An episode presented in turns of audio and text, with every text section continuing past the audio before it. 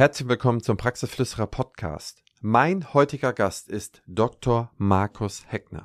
Dr. Heckner hat langjährige Expertise in den Themen Gematik und EPA, KIM, TIM, EAU, E-Rezept und so weiter.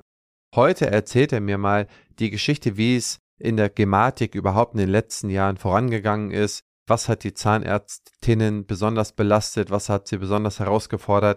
Er erklärt mir im Detail, was ist die EPA, was ist KIM, was ist daraus abgeleitet das TIM, was ist das EHKP, was ist das elektronische Bonusheft, das E-Rezept?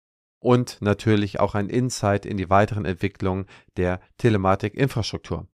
Dieses ist eine vollgepackte Folge mit Infos und Insights und die soll Ihnen eine Stunde lang einfach mal helfen, in diese Thematik, Gematik hineinzukommen und da die besten Dinge für sich herauszufischen. Viel Spaß beim Zuhören und achtet auf die Shownotes, wo wir euch interessante Sachen verlinkt haben. Bis dahin, euer Christian Henrizi. Herzlich willkommen zum Praxisflüsterer Podcast Staffel 5 mit dem Thema Update 22 Wissen kompakt für die Zahnarztpraxis. Was ändert sich für Zahnärztinnen und Zahnärzte in diesem Jahr? Was sind die neuen Regelungen in den Themenbereichen Steuern, Recht, Gematik und so vieles mehr?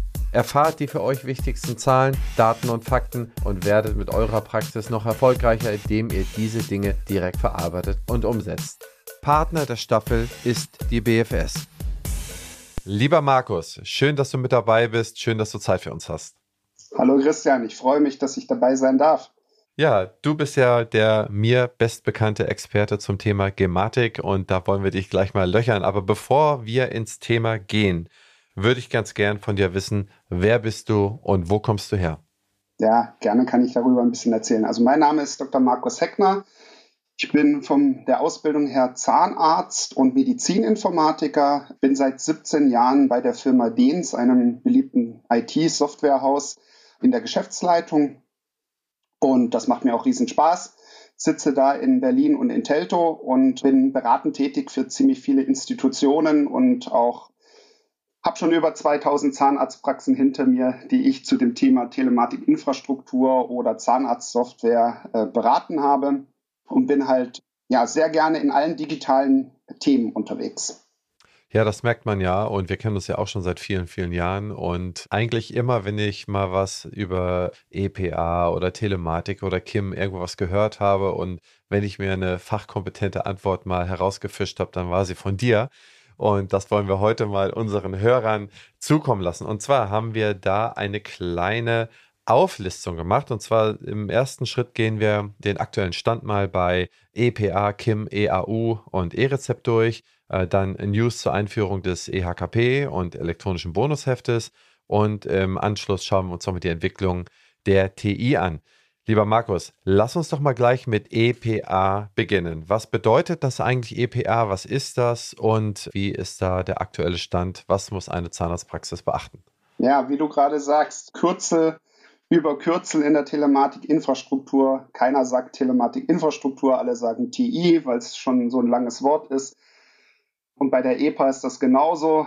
EPA heißt im Prinzip elektronische Patientenakte, nicht zu verwechseln mit einer GIGA. Also das ist dann im Prinzip eine Gesundheitsakte. Die Gesundheitsakten werden alle abgelöst durch die elektronische Patientenakte. Der Unterschied ist, dass die Gesundheitsakten waren äh, in vielen unterschiedlichen Systemen mit ganz heterogen. Jede Krankenkasse, jede, jeder App-Hersteller konnte unter einer Patientenakte unter dem Namen Giga eben irgendwas definieren und hat das dann unter dem Namen Patientenakte rausgebracht oder ja, Gesundheitsakte auch bei manchen und das wurde geändert. Man hat gesagt, man möchte eine Einheit haben, man möchte das gerne eben deutschlandweit, äh, vielleicht sogar europaweit einführen, dass es einen Standard gibt. Und das ist dann die elektronische Patientenakte. Da hat die Gematik die Federführung bekommen vom Bundesministerium für Gesundheit, also dem BMG, noch so ein Kürzel. Und ja, äh, da wurde erstmal eine EPA 1.0 definiert. Die EPA 1.0 die ist das, was wir eigentlich seit dem 1.7. in fast allen Arzt- und Zahnarztpraxen haben, aber was quasi null genutzt wird. Warum wird das null genutzt? Da gibt es mehrere Punkte. Zum einen hat der Staat war nur sehr holprig und es gab auch Datenschutzbedenken und meiner Meinung nach auch zu Recht Datenschutzbedenken, weil das ganze Berechtigungskonzept dahinter ist im Prinzip so, du kannst einer Institution sagen, du darfst meine Akten angucken, meine elektronische Patientenakte.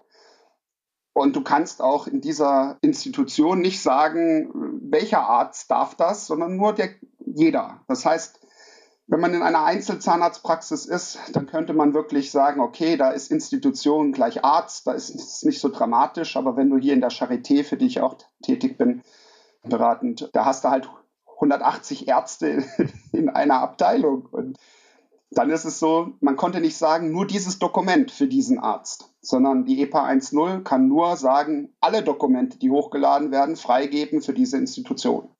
Also hat sich eigentlich kein Patient dafür interessiert.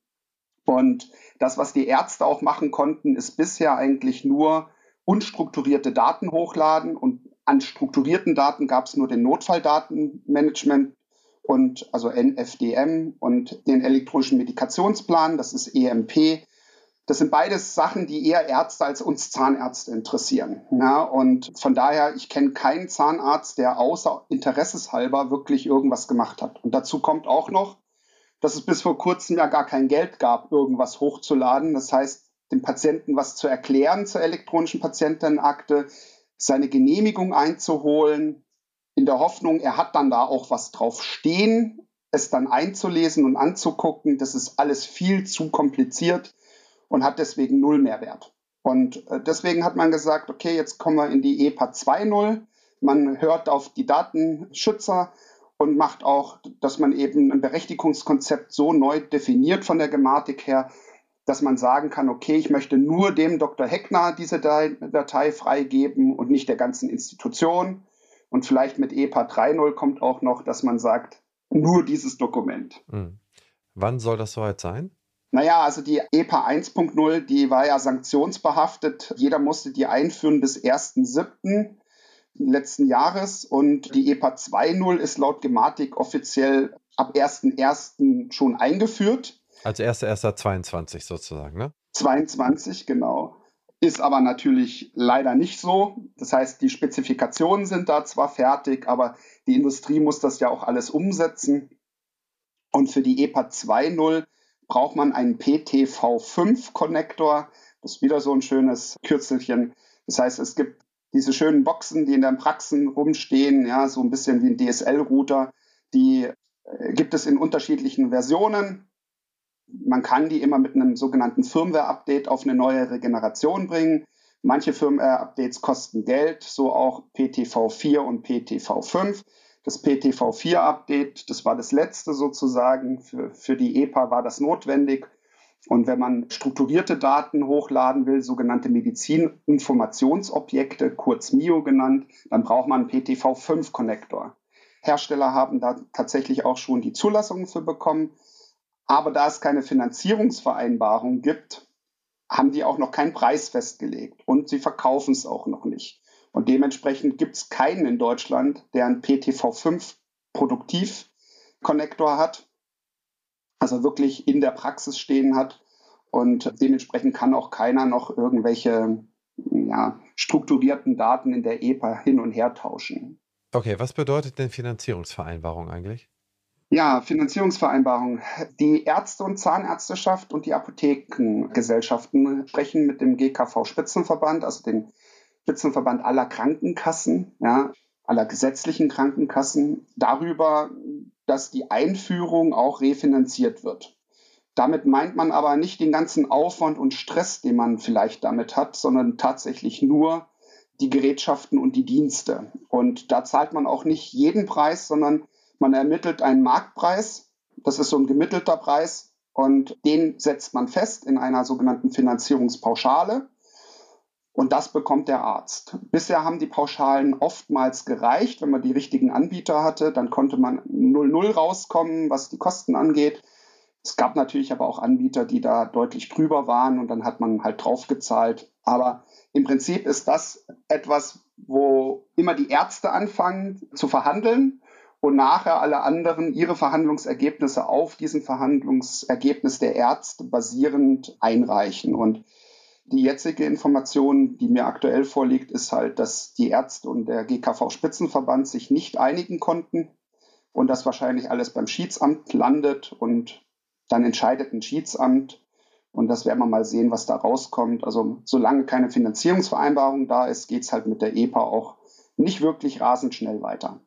Das heißt, es muss die Finanzierungsvereinbarung stehen, was jetzt die Ärzte und Zahnärztinnen bekommen, um äh, als Pauschale, sagen wir mal, 500 oder 1000 Euro bekommen, um dieses Gerät, dieses DSL-ähnliche Gerät anzuschaffen, um das dann entsprechend, wie gesagt, vom Anbieter zu kaufen und das dann entsprechend mit der Kasse abrechnen zu können. Das ist damit gemeint, ne? Für den Kauf von einem äh, Connector kriegt man mehr Geld, aber hier ist tatsächlich nur dieses Firmware-Update gemeint. Also man bekommt über Software eine neue Lizenz. Man bekommt also eine Aktualisierung und eine dazugehörende Lizenz. Und die Kosten, die da abgedeckt sind oder werden sollen, sind auch tatsächlich nur diese. Ja, also wenn jemand da hinkommen muss und das aufspielen muss, weil man sich selber nicht auskennt, oder wenn man vielleicht noch einen Praxissoftwarehersteller hat, der da auch noch extra für Geld verlangt, dann ist das alles nicht gedeckt, sondern nur dieses Update, was im Prinzip einige Konnektoren sich sogar selbst ziehen können, ja, wo man eigentlich niemanden braucht zu. Das heißt, ein bezahltes Update eines bestehenden Konnektors. Deswegen lass uns doch mal vielleicht zwei Schritte zurückgehen und von vorne anfangen. Erzähl doch mal, du hast vorhin Gematik Zweckgesellschaft genannt. Wie setzt sich die zusammen? Äh, wer sind da die Anteilseigner? Wer hat eigentlich die daraus resultierende Frage, wer hat eigentlich schon dessen Basis einen Connector gebaut, bereitgestellt. Und dann die dritte Frage, du hattest in einem Nebensatz gesagt, ja, einige haben das dann überpreist, sodass der Zahnarzt oder die Zahnärzte noch zuzahlen mussten. Andere haben es dann so gemacht, dass sie nicht zuzahlen mussten. Das würde mich, glaube ich, nochmal interessieren. Das heißt, angefangen bei der Gematik. Was ist die Gematik? Was für eine Aufgabe hat die und wem gehört sie? Also die Gematik kenne ich jetzt schon seit fast 20 Jahren. Ich war da schon zu Besuch, da hatten die noch keine 30 Mitarbeiter. Mittlerweile haben sie über 200. Das liegt unter anderem daran, dass der Gesetzgeber die Gematik so ähnlich wie das Robert Koch Institut als Behörde eingesetzt hat und mit Geldern ausstattet. Ne? Und wie so Behörden sind, die wachsen. es gibt immer mehr Verantwortung und immer mehr Verwaltung. Die Gematik ist in den neuen Koalitionspapieren auch erwähnt dass man ihr noch mehr Macht und noch mehr Verantwortung geben will. Man möchte sie in Zukunft Nationale Agentur für digitale Medien benennen.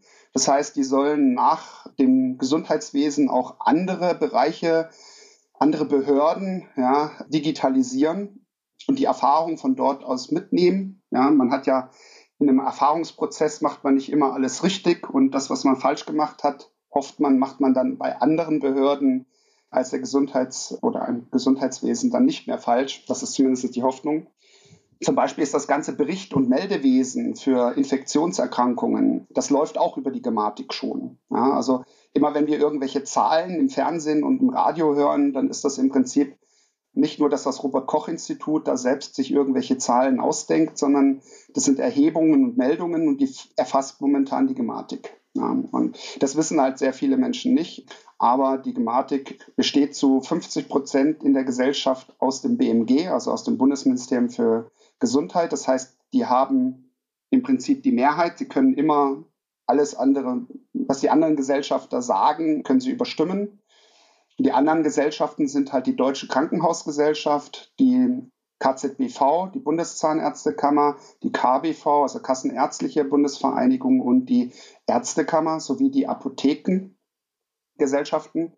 Und ja, die sitzen dort zusammen und entscheiden als Gesellschafter eigentlich alles zusammen. Aber wie man sich vorstellen kann, die Zahnärzteschaft hat da nicht so ein großes Standing. Wenn, wenn das BMG schon äh, eben 50 Prozent hat und dann Ärzte und Krankenhäuser da noch drin sind, ist eigentlich der kleinste in diesem ganzen System die Zahnärzteschaft. Ja.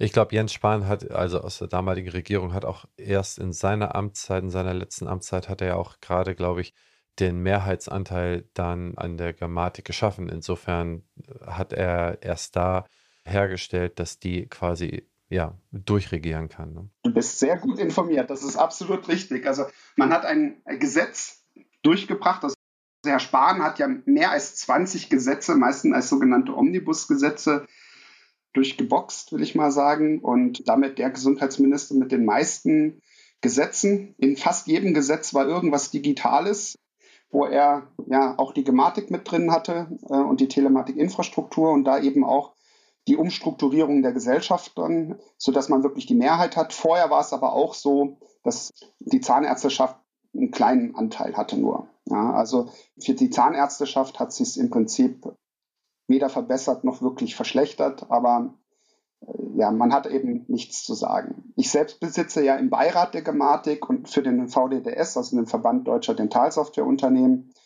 Und auch der Beirat hat leider nichts zu sagen. Wir gucken da immer auf die Finger und beschweren uns, wenn was nicht so gut läuft und machen auf Fehler aufmerksam oder äh, warnen vor Fehlern, die man noch begehen kann. Aber wir haben nur ein, ein Anhörrecht. Man muss nicht machen, was wir sagen. Ja. Ich meine, es ist doch auf der anderen Seite auch schon ziemlich gut, dass die Zahnärzte als einzige Facharztgruppe neben den, ich meine, alle anderen Fachärzte, die Augenärzte, die Gynäkologen, die Gerichtsmediziner und wen es noch alles gibt, die sind alle gebündelt in der KBV. Und wir haben mit der KZBV und auch unserer entsprechenden Kammervertretung haben wir zumindest mal ein paar Cent mehr drin als die einzelnen Facharztgruppen. Also ich sehe das da äh, zumindest schon ein bisschen positiv, dass wir zumindest ein, äh, ein oder zwei Pöstchen dort haben, die direkteren Einfluss nehmen können und die in der alten Regierung, das muss man jetzt mal abwarten, wie es jetzt mit der neuen ist. In der alten Regierung ähm, wurde ja schon ein sehr guter Draht äh, seitens der KZBV dem äh, BMG in Person von Jens Spahn zugesagt. Der andere Punkt, der mich fasziniert, was du gerade gesagt hast, ist, die Digitalisierung könnte von der Gematik, das heißt Träger der Gematik, BMG, aber die Digitalisierung für die Regierungsbehörden könnte ausgehend von der Gematik auch auf andere Behörden gehen. Jetzt hat die neue Regierung zum Jahresende gerade ihre am Arbeitsministerium von Hubertus Heil angegliederte Digitalisierungsoffensive eingestellt. Also die haben die Ressortleiterin, ich glaube, das war die Julia Borgreve, hieß sie oder heißt sie, das Ressort von ihr, das für die Digitalisierung und für diesen Think Tank digital und so weiter zuständig war, aufgelöst. Das heißt, das würde alles dafür sprechen, dass dem genauso ist. Interessant wäre dann nur, wenn die Gematik dann nicht mehr unter dem BMG liegt, sondern wenn sie vielleicht dem welchen Ministerium auch immer angegliedert wird. Nämlich dann hat ja die Gesundheit, die ja noch nicht ganz durchdigitalisiert ist, jetzt mal ganz vorsichtig ausgedrückt, ist ja dann erst wieder im hintervorletzten Zimmer angesiedelt, oder? Liebe Hörerinnen und Hörer, an dieser Stelle möchten wir unser spannendes Gespräch kurz unterbrechen und einmal Danke sagen. BFS Health Finance ist einer der führenden Finanzexperten im Dentalmarkt und vor allem ein ganz wichtiger Unterstützer dieses Podcasts. Ich bedanke mich bei allen Möglichmachern der BFS für euren Support. Auch diese Staffel erscheint auf der BFS Weiter geht's Plattform. Dort gibt es viele spannende Infos rund um den Praxisalltag. Schaut gerne mal vorbei, Link in den Show Notes, aber natürlich erst nach dem Ende dieser Episode. Jetzt geht's erstmal weiter. Viel Spaß. Christian, ich bewundere das. Ähm, erstens, den ersten Teil, den du gesagt hast, das ist die positive Einstellung von dir, die ich sehr bewundere und sehr gut finde, auch im Negativen das Positive zu sehen. Ja, gebe ich dir 100% recht und auch bewundere ich den zweiten Teil. Ja, stimmt, du hast recht. Da könnte man sich jetzt Gedanken machen, wie geht es denn weiter, wenn auf einmal das vielleicht eben nicht mehr das BMG ist, sondern ein nächster Gesetzesentwurf kommt und im nächsten Gesetzesentwurf steht drin, das ist das Arbeitsministerium oder das neu geschaffene Ministerium für digitale Medien, was die Gematik dann sozusagen unter ihren Fittichen hat. Ich bin allerdings äh, ohne Glaskugel heute hier, deswegen kann ich da nicht in die Zukunft gucken. Aber was ich sagen kann, ist, EPA 3.0 gibt einen kleinen Hinweis. Die Spezifikation für EPA 3.0 ist im Prinzip so, dass man dann als Patient seine Daten spenden kann ein Knopfdruck und alle meine Daten sind ja im Prinzip dann dem Staat gespendet und er kann damit was tun. In der Regel Forschung und vielleicht auch Industrie unterstützen. In Österreich gibt es ja die elektronische Gesundheitskarte schon viel, viel länger, auf einem viel niedrigeren Sicherheitslevel, aber vom ersten Tag an funktionierend oder ziemlich vom ersten Tag an. Und die österreichische Regierung hat ganz lange Daten gesammelt. Die sind alle natürlich anonymisiert und pseudo-anonymisiert und randomisiert und was auch immer. Auf jeden Fall wurden die dann versteigert. Die wurden verkauft. Ja, also, und zwar nicht für wenig Geld. Da hat der Staat Österreich, glaube ich, einiges an Geld wieder zurückgeholt, was sie vorher reingesteckt haben.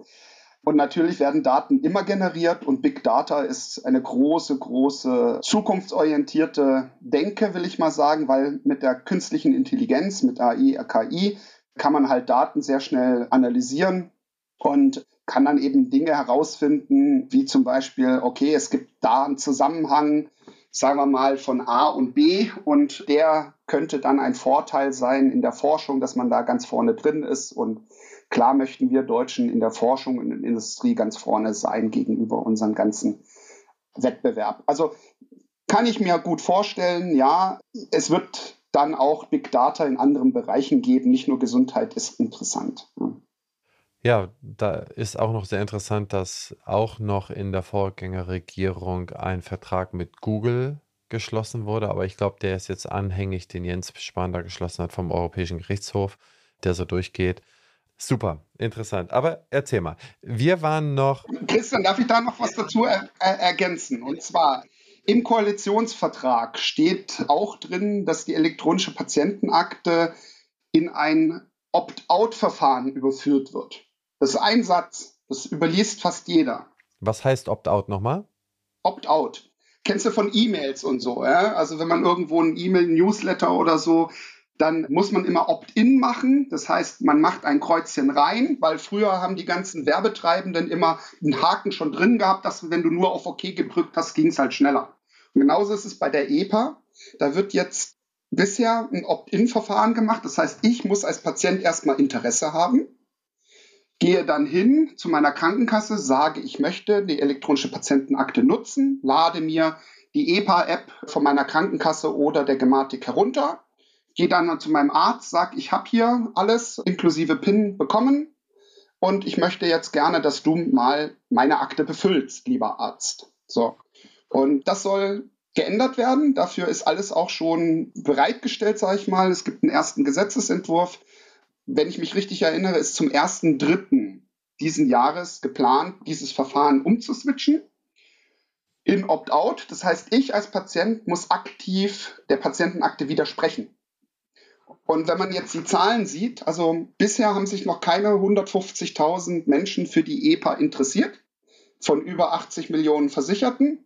Und ab dem März wird es umgekehrt sein. Da heißt es, die meisten werden eben nicht sagen, ich will nichts, sondern mal gucken, was das überhaupt ist. Und dann haben wir auf einmal, sagen wir mal, 70 Millionen Versicherte, die eine EPA haben. Dann wird es auf die Ärzte, Zahnärzte und Apotheker eben mehr zutreffen, dass dann auch jemand sagt, wenn ich das schon habe, will ich es auch nutzen. Also da wird es einen Wandel geben und der ist im Prinzip erzwungen.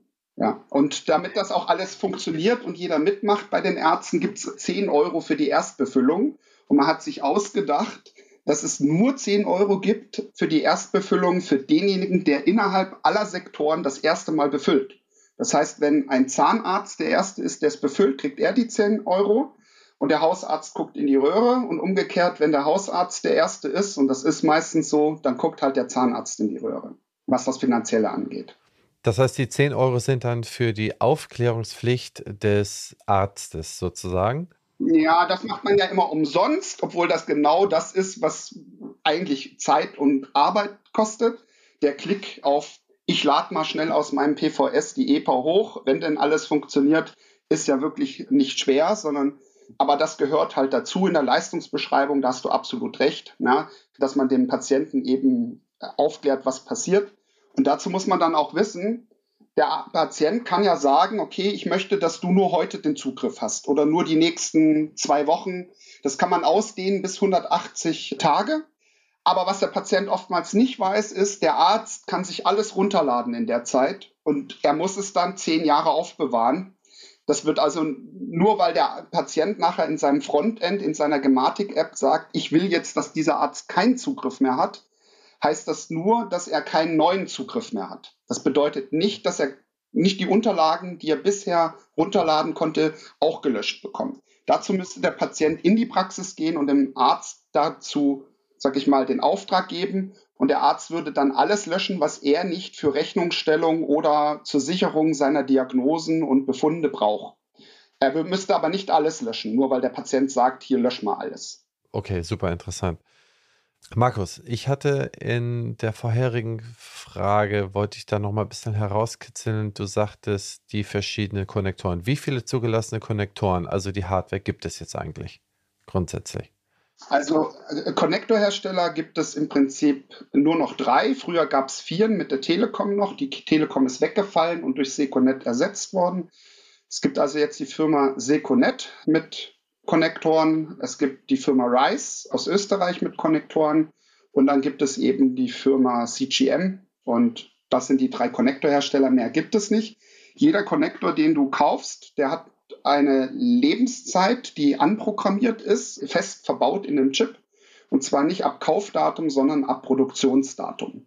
Ja, das heißt, und die meisten Geräte sind halt auch irgendwie schon ein paar Jahre vorher produziert worden mittlerweile. Das Thema ist ja nicht mehr ganz neu. Das heißt, jemand, der jetzt als Praxisgründer neu kauft, sollte darauf achten, dass er bei jemandem bestellt, der darauf auch achten kann, dass frische Ware kommt und nicht irgendwas von 2019. Und wie lange sollen die leben ungefähr, diese Konnektoren? Die sind auf fünf Jahre festgelegt und weil das jetzt nicht ausreichen wird, und man aber festgestellt hat, Mensch, die Konnektoren sind ja teuer, lass uns doch mal nicht alle fünf Jahre neue Konnektoren kaufen, hat die Gematik erlaubt, dass man dieses Zertifikat aus der Ferne um ein Jahr lang verlängert. Das ist in Absprache mit dem BSI, mit dem Bundesamt für Sicherheit in der Informationstechnologie gemacht worden. Mehr als dieses eine Jahr wird es nicht verlängert werden wohl. Das hat Sicherheitsgründe. Warum hat man denn überhaupt auf einen Hardware-Connector gesetzt, statt irgendwie eine Software nur zu nehmen? Das ist, weil das BSI gesagt hat, Hardwareverschlüsselung ist immer noch das sicherste von allen. Das gilt aber natürlich nur bestimmte Jahre. Wenn du jetzt noch mal zwei, drei Jahre guckst, momentan bauen sie gerade an den neuesten Supercomputern, ja, und dann ist vielleicht die Verschlüsselung, die wir heute als super sicher empfinden, gar nichts mehr und in zwei Minuten geknackt. Und deswegen hat man da fünf Jahre willkürlich einfach festgesetzt und gesagt, na ja, in fünf Jahren wird die Kiste nicht mehr sicher sein. Hm, okay. Und was hat die Kiste gekostet? Also bei den unterschiedlichen Herstellern. Wie viel hat das ungefähr, hat der Hersteller dafür genommen und wie viel hat die Krankenkasse dafür erstattet?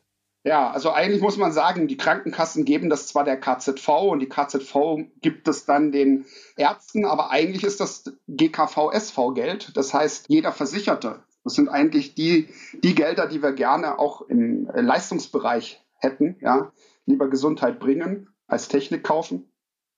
Aber das ist nicht so. Also man hat mal dreieinhalbtausend Euro angefangen mit den Konnektoren und ist dann immer weiter runter, weil die Finanzierungsvereinbarungen sind auch immer niedriger geworden. Also man hat immer gesagt, okay, volle Erstattung gibt's, wenn du gleich mitmachst. Wenn du zu spät kommst, gibt's nur noch weniger Geld.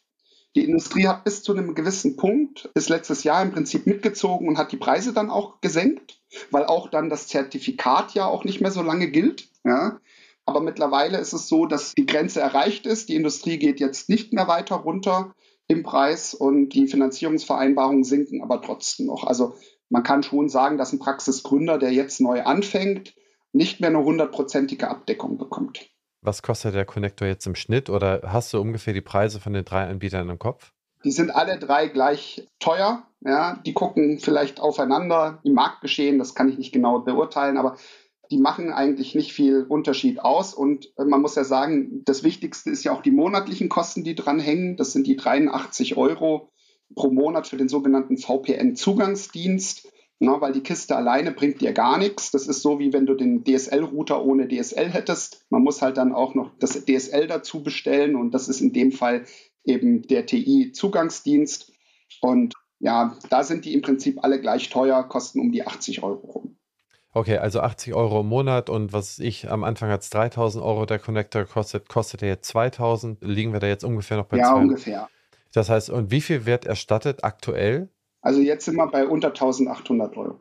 ich meine, so ein Stück Hardware, das kostet in der Herstellung nicht 2000 Euro. Ne? Ein Chip drin, ein bisschen generelle Technik, die ich auch in irgendwie so ein, in anderen Geräten drin habe, ein bisschen Sicherheitstechnik. Da habe ich vielleicht Produktionskosten von 200 Euro, wenn es hochkommt, vielleicht eher 100.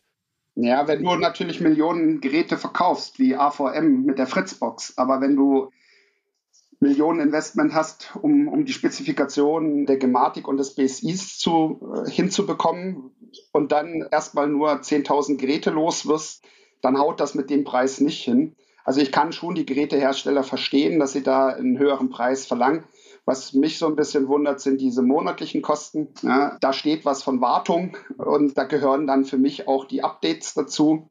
Die Updates werden aber ja teilweise verkauft oder Lizenzen.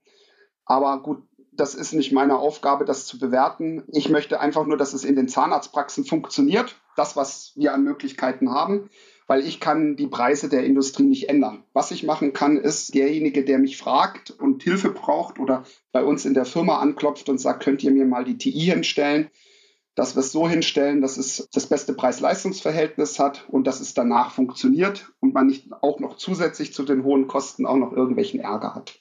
Also ich meine, das Gesundheitswesen wird ja sowieso immer so ein bisschen als ausnehmbare Gans gesehen oder auch der Leistungserbringer, in dem Fall die Zahnärztinnen.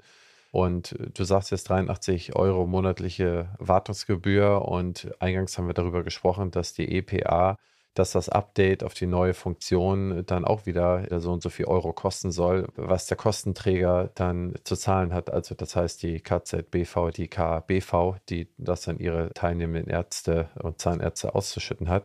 Das heißt, das ist schon mit einem Fragezeichen zu versehen. Aber wie gesagt, so ist es. Das muss jedem transparent gemacht werden, dass die Situation so ist. Und man kann sich dem ja auch nicht entziehen. Man muss es ja machen. Es regt zum Nachdenken an. Du sagtest aber, es gibt Konstellationen, das besonders günstig hinzustellen, beziehungsweise besonders optimiert. Kann man denn bei drei Geräteherstellern, die alle, wie du sagst, im Preis gleich sind, kann man da überhaupt ein günstigeres oder besseres Setup für sich als Praxis hinsetzen? Oder ist es eigentlich völlig egal, wo ich jetzt meinen Bestellzettel ausfülle? Ich habe es jetzt eh so zu bezahlen. Ich würde sagen, bei den Gerätschaften ist das relativ egal, weil du eh keine große Auswahl hast, aber bei den Dienstleistungen eben nicht. Es kommen ja neben den Geräten auch das Installieren, Einrichten, Betreuen dazu und da gibt es schon riesengroße Unterschiede. Vielleicht kann ich aber dein Podcast auch an dieser Stelle nutzen, um darauf aufmerksam zu machen, dass laut KZBV erst 45 Prozent aller Zahnärzte in Deutschland ihre ihnen zustehenden TI-Pauschalen abgerufen haben. Du hast nämlich vorher gesagt, ja, man bekommt das Geld von der KBV oder von KZBV, aber nur, wenn man einen Antrag stellt. Ja, also man muss dann ins Online-Portal oder alternativ per Papier äh, eben sagen, ich habe jetzt EPA, ich habe jetzt KIM, ich habe jetzt den Connector und sich das Geld aktiv holen. Das wird nicht automatisch ausbezahlt. Und wenn man sagt, 45 Prozent von denen haben es erst abgeholt, ist es nicht so toll. Also der aktuelle Stand ist, 97 Prozent aller Zahnärzte in Deutschland sind mit TI ausgestattet. Also es gibt nur drei Prozent TI-Verweigerer. Ja? Okay, ich verstehe. Gibt es dafür einen Link, wo ich das einfach abrufen kann? Wäre schön, wenn es so einfach wäre. Leider hat jede KZV ja ihre eigene Methode, wie man die Finanzierungsvereinbarung in ihrem KZV-Bereich abruft. Also in Berlin ist es wirklich vorbildlich gelöst. Da kann man sich ins KZV-Portal als Arzt einloggen. Da steht dann auf der linken Seite TI Finanzierungspauschalen und da klickt man an und dann kann man einfach angeben, was man alles hat und bekommt mit der nächsten Monats- oder Quartalsüberweisung alles erstattet. Es gibt aber auch KZV, die haben nicht sehr zeitnah diese TI-Pauschalen zur Verfügung gestellt. Und dann hat man es vielleicht auch schon vergessen, ja, weil man hat es schon eingeführt, aber es gab noch gar keine Erstattung. Und wie es so im Praxisalltag ist, man hat ja mehr zu tun, als sich um TI zu kümmern. Ne? Und von daher nochmal der Aufruf, jeder sollte nochmal kontrollieren, ob er da nicht, nicht noch Geld kriegen kann. Also wenn du da einen guten Link hast, immer rüber damit. Ich packe ihn in die Show Notes, sodass die Hörerinnen alle den einfach abrufen können. Super interessant, Markus. Lass uns mal, weil wir in der Zeit schon so weit fortgeschritten sind, mal direkt ähm, von der EPA weitergehen zur KIM. Was ist KIM? Was bedeutet das? Und heißt es überhaupt noch so? Heißt es vielleicht mittlerweile schon anders? Und was macht man da genau? Ja, schon wieder so ein Kürzel. Also KIM steht für Kommunikation im Medizinwesen. Und vorher hieß es COMLE für Kommunikation zwischen Leistungserbringern. Warum hat man das umbenannt? Man hat das umbenannt, weil mittlerweile an dem System eben nicht nur Leistungserbringer teilnehmen, also von Arzt zu Arzt, sondern eben auch die Institutionen wie KZV und Zahnärztekammer Krankenkassen. Und die sind nun mal keine Leistungserbringer, also hat man ein neues Wort gebraucht und damit auch ein neues Kürzel. Manche denken, es ist auch schon wieder abgelöst gegen Tim. Tim ist jetzt nicht der Name von meinem Hund oder so, sondern Tim steht dann im Prinzip für die Kommunikation mit Patienten, weil was Kim nicht kann, ist mit Patienten kommunizieren. Ja, und Tim ist dann der neue Gematik Patientenmessenger für Ärzte ja, als Ergänzung zu Kim. Aber momentan äh, ist Kim eigentlich das Thema und Kim ist so, man hat seit August äh, letzten Jahres zwei Millionen Kim-Nachrichten in Deutschland versendet. Das ist schon relativ viel. Davon waren 1,2 Millionen EAUs, also elektronische Arbeitsunfähigkeitsbescheinigungen. Unglaublich, wie viele Menschen krank sind. Und der Rest war Kommunikation zwischen Ärzten oder zwischen Ärzten und Leistungsinstitutionen wie der KZV. Und Kim ist im Prinzip ein, eine E-Mail, die aber automatisch Ende zu Ende verschlüsselt ist, die eine doppelte Verschlüsselung hat, nämlich eine inhaltliche Verschlüsselung und eine Transportverschlüsselung. Und der Anwender aber von der Verschlüsselung gar nichts mitkriegt, weil das alles der sogenannte Kim-Client macht. Ich halte Kim für die erste Anwendung, die wirklich für Zahnärzte Sinn macht, ja, weil ich kommuniziere doch mit dem Kieferorthopäden, mit dem äh, Mundkieferchirurgen, mit dem Implantologen und dem sende ich natürlich auch jetzt schon irgendwie Röntgenbilder oder Informationen zum Befund. Und äh, leider ist es ja so, der Einfachheit halber machen es manche einfach per E-Mail oder per WhatsApp und das ist nicht wirklich DSGVO-konform und wir können alle froh sein, dass wir so tolle und liebe Patienten haben, denn wo kein Kläger, kein Richter. Aber wenn das mal so ein bisschen publik wird oder ein Patient einen nicht mag, dann kann das ganz schön teuer werden, wenn man sowas gemacht hat. Und da ist Kim wirklich jetzt die einzige sichere Alternative. Herr Spahn hat übrigens ja das Fax als sichere Methode des Transports per Gesetz entfernt und durch Kim ersetzt. Also bisher war ja Fax sozusagen auch eine sichere Methode, weil man davon ausgegangen ist, das kommt immer nur beim Empfänger an und der nimmt es gleich. Mittlerweile weiß aber auch jeder, heute hat man Fritz-Fax oder digitales Fax, das ist ja, ja, es ist nicht mehr analog übertragen, ja, sondern das kann auch wie die E-Mail abgefangen werden und deswegen ist das auch nicht ganz falsch, was da gemacht wird. Ja. Also Kim halte ich für, für richtig. Da gibt es auch wieder Industrie dahinter, wie zum Beispiel die sogenannten Kim-Provider. Das sind die Kim-Anbieter. Da gibt es 40 Stück, die zugelassen sind. Die basieren aber dann auch wieder alle nur auf White Labels von sieben Haupt-Kim-Anbietern. Wenn man da hinter das System hinterguckt, dann weiß man, wer die sind und kann auch gleich direkt die Originale nehmen statt irgendein White Label. Okay. Der Patient, lädt er sich dann die Kim-App runter, um mit seinem Arzt zu kommunizieren? Oder wie gelange ich auf das Handy meines Patienten? Also Kim KIM ist wirklich nur für Arzt-Arzt und Arztorganisation, nicht für den Patienten. TIM, TIM, ist für den Patienten. Da kann der Patient wirklich die Gematik-App runterladen in Zukunft mit dem Namen TIM und kann dann die Arztpraxis, die Klinik und so weiter aussuchen und mit dem Arzt chatten. Und momentan wird aber noch diskutiert, wie lange bleiben die Daten denn in so einem Chatverlauf da? Wann kommt eine automatische Löschung? Und das ist übrigens auch, wenn wir da ganz kurz nochmal zur EPA zurückgehen. Viele wissen nicht, die EPA ist als lebenslange Patientenakte ausgelegt. Die wird nicht automatisch nach zehn Jahren oder so gelöscht und auch nicht, wenn der Patient verstirbt. Das heißt, die Patienten mit diesem Opt-out-Verfahren müssen sich jetzt, wenn sie es mal befüllen, auch mit ihrem digitalen Nachlass und digitalen Erbe beschäftigen. Ich kenne kaum jemanden, der das bisher gemacht hat. Oh je. Markus, EAU und E-Rezept. Erzähl mir mal daft sowas. Also damit EAU funktioniert, braucht man ein funktionierendes KIM. Denn die EAU ist nichts anderes als eine sogenannte XML-Datei. Das ist im Prinzip eine computerlesbare Datei, die verschickt wird an die Krankenkassen vom PVS-System, also von der Praxissoftware aus. Und das passiert verschlüsselt über KIM und möglichst automatisiert, wenn das PVS-System das gut macht. Kim hat am Anfang relativ gut funktioniert, äh, EAU nicht ganz so gut. Das lag aber am Anfang daran, dass die Krankenkassen noch nicht alle bereit waren und die Termine, die der Herr Spahn sich ausgedacht hat, alle von der Industrie nicht erfüllt werden konnten und von den Krankenkassen. So dass im Prinzip man jetzt sagen kann, jetzt funktioniert schon recht gut. Aber es ist keine Entlastung für die Zahnarztpraxis, weil ich habe immer noch Papierausdruck, den ich dem Patienten für den Arbeitgeber mitgebe.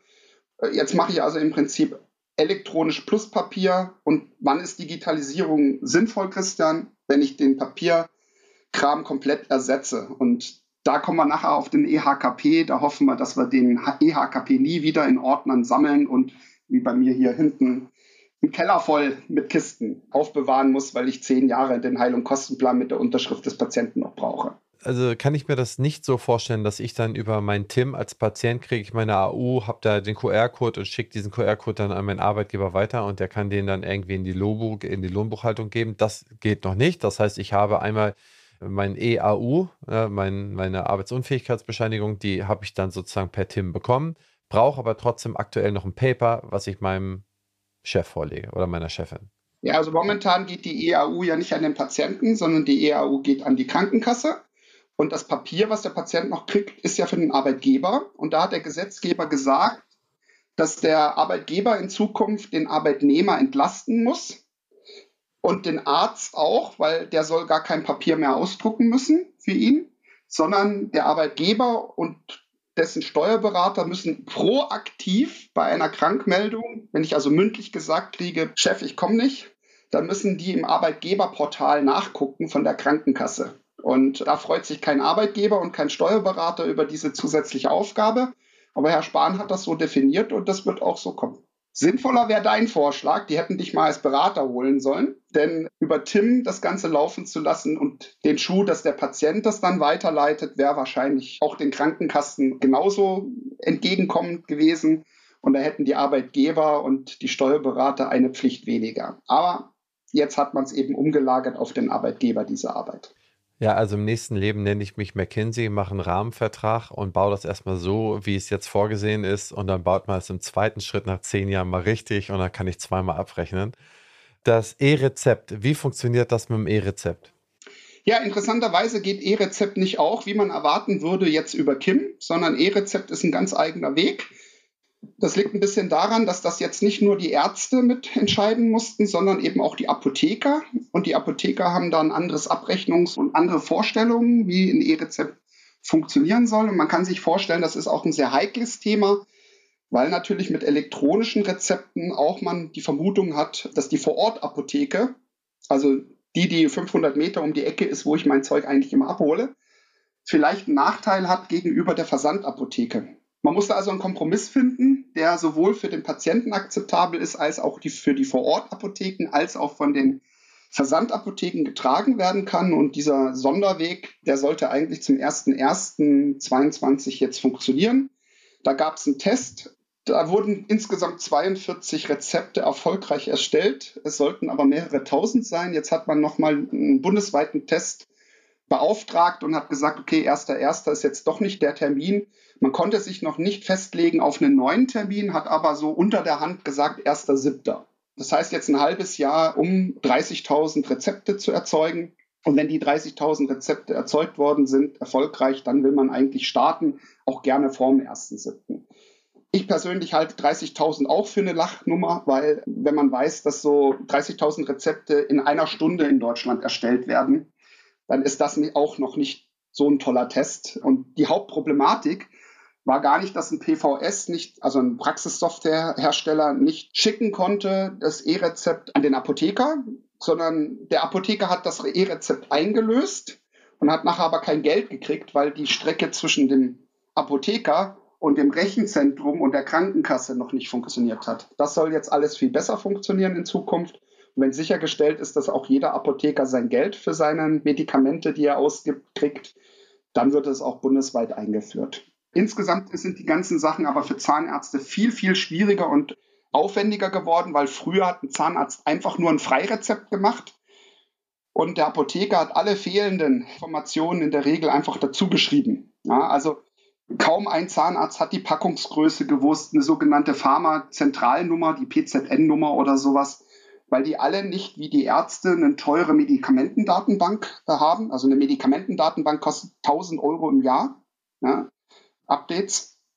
werden da teilweise stündlich durchgeführt und sowas hat ein Zahnarzt nicht. Der hat, äh, wenn's, wenn, wenn man Glück hat, hat der eben mal aus der roten Liste oder aus dem Kopf sich einen Freitextkatalog erstellt mit seinen 20 Medikamenten, die er so verschreibt, in der Regel Schmerzmittel und Antibiotika.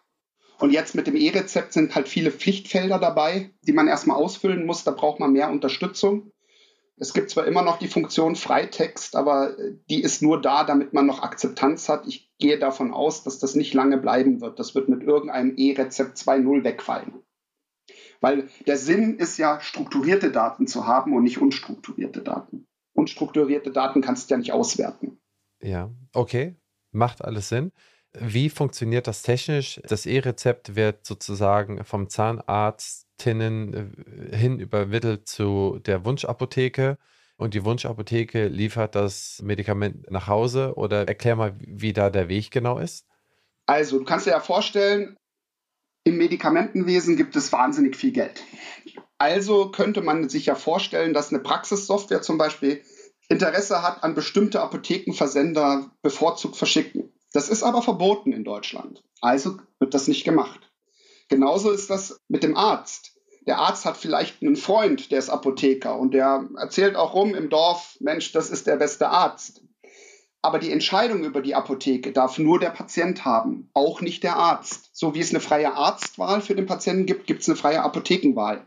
Und deswegen darf der Arzt in seiner Praxissoftware, weder die Software noch der Arzt entscheiden, wohin die, dieses äh, Rezept geht sondern das geht an einen Rezepteserver der Gematik. Also Avato und IBM teilen sich das, glaube ich, wenn ich das richtig im Kopf habe. Und der Patient geht in seine Wunschapotheke oder nimmt seinen Versender, den er gerne hätte, und löst einfach dort sein E-Rezept ein. Und das kann er auf zwei Arten tun. Jetzt am Anfang wird das noch Papier sein, weil die Ärzte haben wahrscheinlich keine Lust, lang dem Patienten zu erklären, wie man eine E-Rezept-App runterlädt, wie man die installiert, wie man die freischaltet und so weiter. Also werden sie ein Rezept auf Papier ausdrucken und mitgeben. Auf diesem Papier, das ist nicht mehr dieses Muster wie bisher, ja, der Schein, sondern äh, das ist eben ein DIN A5 oder DIN A4-Zettel und auf dem sind bis zu drei Einzelverordnungen. Ja, also beim E-Rezept ist es so, ein Medikament, ein Rezept. Beim Ausdruck können bis zu drei Rezepte auf einen Ausdruck und die werden dann mittels drei Barcodes dargestellt. Und damit der Apotheker aber nicht drei einzelne Barcodes einlesen muss, gibt es nochmal einen vierten Barcode. Das ist der Barcode, auf dem ja, die drei zusammengefasst sind. Und dann gibt es noch einen fünften Barcode, der ist nur für den Patienten gedacht. Da kann er im Android oder im Apple Store, wenn er das abscannt, eben seine Rezepte-App finden. So. Und jetzt kann der Patient mit diesem Zettel zur Apotheke gehen und kann dann, dann sein Medikament bekommen. Der Apotheker scannt das ab und dem Moment, wo das abgescannt ist und ausgebucht, kann er mit diesen Zetteln nicht zu einer zweiten oder dritten Apotheke gehen und das Medikament nochmal holen. Das heißt, der Apotheker hat jetzt zwei Möglichkeiten. Entweder er vernichtet diesen Zettel, datenschutzkonform, das werden die nicht wollen, die Verantwortung. Deswegen werden sie diesen Zettel dem Patienten mitgeben und der Patient kann damit machen, was er will. Das ist der Weg, wie er jetzt ist. Die Hoffnung ist, dass viele Patienten irgendwann keine Lust haben, diesen Zettel mitzunehmen und ihrem Arzt sagen, lieber Arzt, du, ich habe schon die E-Rezept-App. Der Umwelt zuliebe, lass mal bitte den Ausdruck, ich brauche den nicht. Und in dem Moment, wo eben die Verordnungssoftware das E-Rezept einstellt auf dem Rezepteserver, kann ich auch einfach mit als Patient, da ist ja im Prinzip meine EG-Card, meine elektronische Gesundheitskarte hinterlegt mit meiner PIN und nur ich komme da dran. Und deswegen weiß der Rezepteserver auch, okay, für diese EG-Card ist dieses Rezept. Und ich kann dann in meinem E-Rezept-App kann ich entweder entscheiden, ich schicke das an eine Wunschapotheke, wie du es vorher genannt hast, oder ich schicke es an einen Versender. Und die kriegen dann in ihrer Software, in ihrer Apothekensoftware einfach eine Meldung, hier gibt es eine Anfrage und darauf freuen sich eigentlich die Apotheker, weil sie im Prinzip jetzt automatisiert arbeiten können. Ja, also jetzt kann man sofort den Boten beauftragen, der das bringt oder es schon mal vor bereitstellen. Und man kann es mit der Warenwirtschaft koppeln. Das heißt, der Patient sieht schon in der Gematik-App, ob die Apotheke, die ich eigentlich auswähle, ob die die Sachen alle hat oder nicht. Ich kann also dann nochmal sagen, okay, wenn meine Wunschapotheke jetzt von drei Medikamenten nur zwei hat, dann nehme ich halt die, die 500 Meter weiter weg ist, die hat alle drei Sachen. Und das ist dann auch für den Patienten ein Vorteil, weil er dann an seine Medikamente schneller kommt.